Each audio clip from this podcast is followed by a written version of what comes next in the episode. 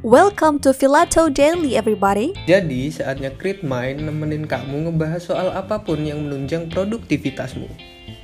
Oke, pada kali ini aku akan ngebahas soal action plan. Kalau kamu udah baca yang ada di Instagram, maka kamu wajib dengerin penjelasan lengkap yang ada di sini. Nah, banyak orang yang melupakan action plan. Sederhana memang, tapi banyak banget kegunaan yang ada di action plan ini. Nah, action plan ini memiliki arti yaitu sebuah langkah-langkah kecil yang dapat diselesaikan dalam periode waktu yang sangat terukur untuk mencapai tujuan utama. Strategi ini sangat bermanfaat, terutama untuk menyelesaikan sebuah proyek besar secara efektif. Selain itu, tujuan utama dari sebuah tim dapat dicapai secara lebih terukur apabila semua individu mengetahui apa yang harus dicapai dalam time frame yang telah ditentukan. Lalu, apa manfaat dari action plan selain yang baru saja aku jelaskan tadi?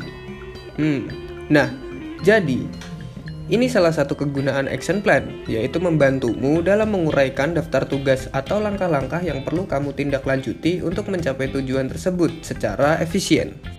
Dengan begitu, kamu bisa menyelesaikan aktivitas yang ada dalam setiap tahapan untuk mencapai tujuan tersebut, dengan urutan yang jelas tentunya sehingga tidak ada lagi langkah penting yang harus dilewatkan.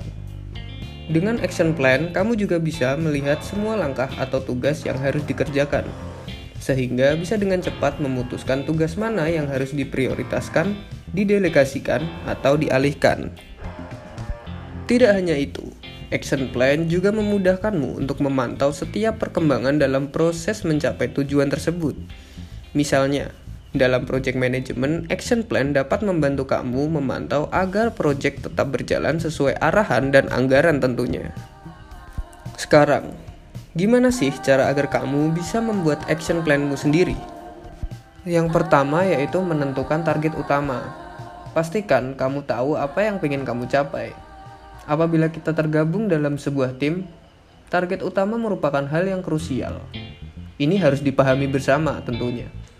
Seandainya masih sulit untuk menentukan, coba identifikasi di mana posisi kita saat ini, lalu proyeksikan di mana posisi kita di masa depan.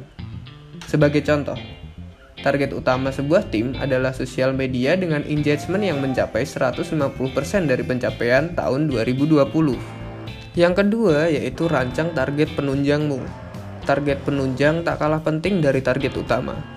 Di sinilah langkah-langkah kecil dirancang untuk mencapai target utama.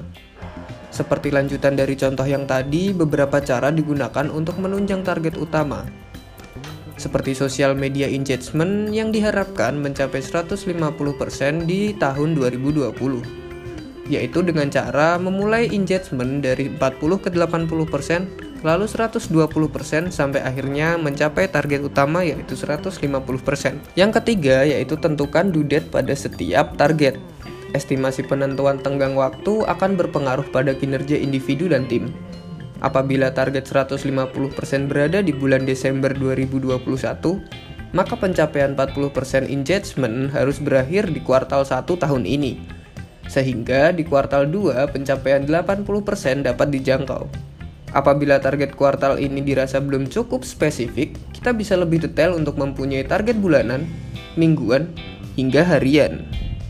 Lalu yang terakhir, gunakan visualisasi untuk menunjang perkembangan targetmu secara kontinu.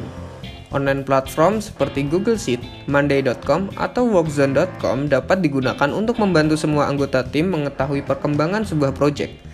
Visualisasi perkembangan menggunakan diagram atau tabel juga dapat mempermudah pemantauan.